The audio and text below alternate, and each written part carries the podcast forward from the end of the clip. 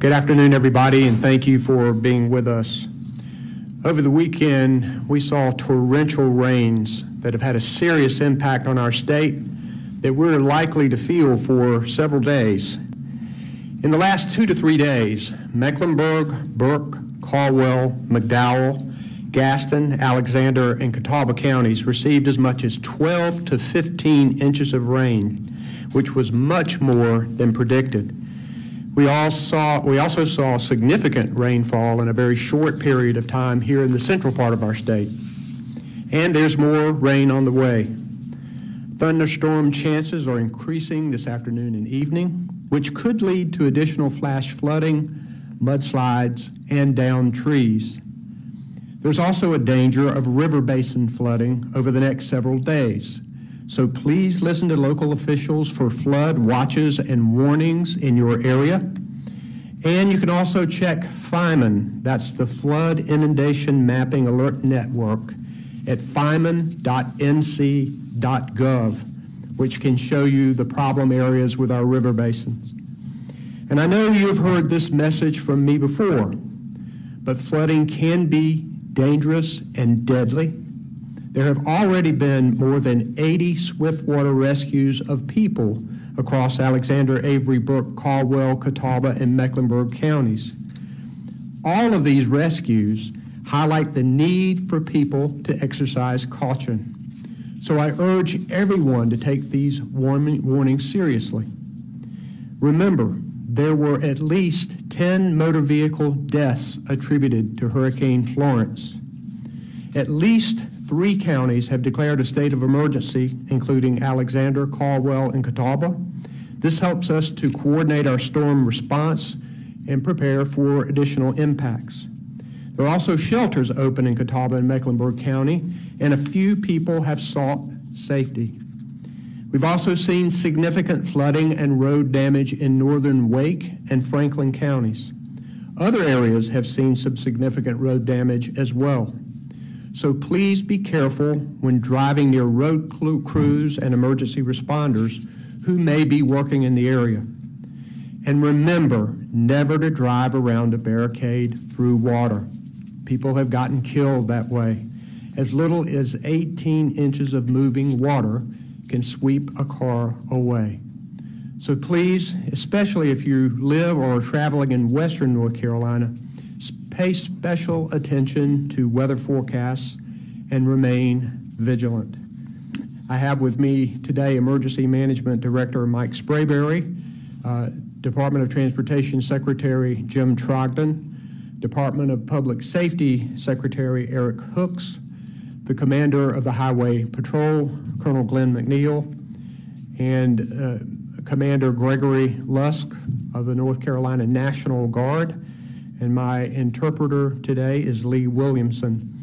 I'll first recognize Mike Sprayberry for a report. Mike? Thank you, Governor. The state EOC increased its readiness posture yesterday afternoon and had staff here at the EOC last night. Currently, we're activated at a level three, which means we have North Carolina emergency management staff here and selected state emergency response team partners. That includes the D Department of Transportation, Highway Patrol, National Guard, Health and Human Services, Forest Service, and American Red Cross. Other agencies are on alert and can be called in quickly. As the governor said over the weekend, we brokered mutual aid with local swiftwater rescue teams to support over 80 rescues in Alexander, Avery, Burke, Caldwell, and Catawba, and Mecklenburg counties. No swiftwater rescue operations are currently underway, but crews are standing by to assist as necessary. Impacted counties have requested Forest Service bridge crews and bridge mats to provide access to isolated homes and communities. These missions are currently underway. As the governor also said, the threat of flooding continues tonight, so we urge everyone to be vigilant and log in to our flood inundation mapping and alert network known as FIMAN. You can log in at fiman.nc.gov. That's F I M A N dot nc.gov. That way you can determine the flood threat at your location. Finally, I want to thank our local partners for sharing information and resources with us throughout the event. They are the strength of our program. Thank you. Thank you, Mike. I'll now recognize Department of Transportation Secretary Jim Trogdon. Thank you, Governor. Uh, As the governor said over the weekend, we had a large number of roads that were flooded due to intense rainfall. Uh, That number, which was approximately at at 100 at its, at at its peak, was down uh, late yesterday to 62 and is currently at 50. Um, We have three primary roads closed. The remainder are secondary roads, and those three primary roads are all in this region. One is US 401, just between uh, Franklin and Wake County lines, and the other two are NC 96 and NC 97 near Zebulon. Uh, In total, 11 roads in the Wake County area, 12 in Catawba County, and eight in Alexander are the largest number of roads that are still closed. We are inspecting and repairing those as quickly as possible as soon as the water recedes. Most significant damage you'll see in the, in the picture is US 401 in the Wake County line, and then two SR routes in Catawba County. Um, We will be monitoring rainfalls closely. As Mike Sprayberry said, we anticipate right now, it looks like scattered showers, so we shouldn't see any additional impacts, especially farther downstream. However, we'll be monitoring that closely. So we suggest to anyone that's traveling in these regions, please use drivenc.gov. That's where we have the latest events posted as to where roads are currently closed. You will see barricades and detour routes established. Please do not drive around barricades, and please follow those detour routes. Thank you. Now the Commander of the North Carolina Highway Patrol, Colonel Glenn McNeill. Thank you, Governor. A special thank you to all the media that's present and have been assisting with helping us push out our public safety messaging throughout this storm. The State Highway Patrol continues to work with our local and state partners to ensure that any flooded roadways are identified and closed as soon as possible. Since the storm and over Saturday and Sunday, the patrol has responded to well over 14,000, I'm sorry, 4,000 calls for service. Our main two public safety concerns continue to be vehicles that approach flooded roadways attempting to pass through moving water and drivers, drivers exceeding the safe speed during heavy rainfalls from the storm. Please stop and think about your safety, the safety of your passengers, and the safety of those who will have to come to rescue you if you make a poor decision.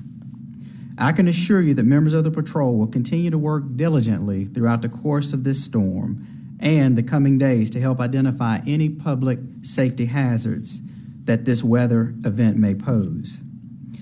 Please notify the State Highway Patrol at star HP or star 47 if you encounter a flooded roadway. Your call could potentially stop a needless loss of life. Thank you. Any of us are available for questions that you might have.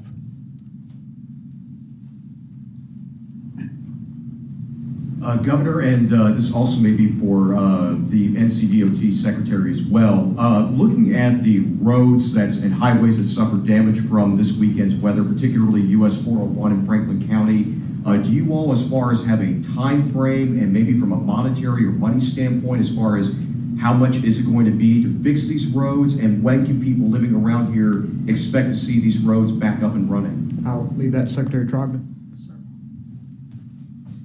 We're working on those answers uh, as we speak. We're fortunate on US 401, that was an active construction project where we were taking the two-lane road widening to four lanes, so we have a contractor that's already there. So we're working on uh, what additional work needs to be done, how to sequence that in to get that open as quickly as possible.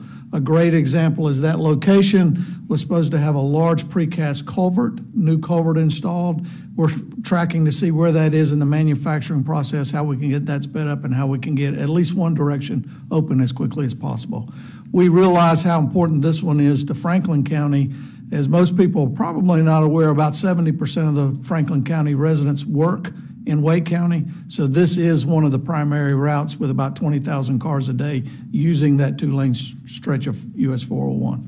And if I may too, just as a follow-up question, uh, looking at what we went through this weekend, uh, of course, hurricane season is, is underway, with June 1st already coming through. Uh, How do you all feel about the state of these roads around North Carolina, especially in this part of the state, uh, after going through what we went through this past weekend? We're working every contingency. So a great concern, most of the primary roads in North Carolina are designed by standard to meet 50-year storm frequencies. Uh, Interstate is usually between 75 and 100 years. Um, And so as you can see from this particular event, seven and a half inches in four hours, based on NOAA's Atlas 14, that's a 1,000-year storm event, which means we can't expect all of our facilities to withstand that. That's why you see this kind of local damage done. So we're working all of those contingencies. How do we make sure we can respond? And then in the longer term, what do we need to do to make sure our infrastructure is more resilient than it is today based on this increase in storm frequency that we're seeing?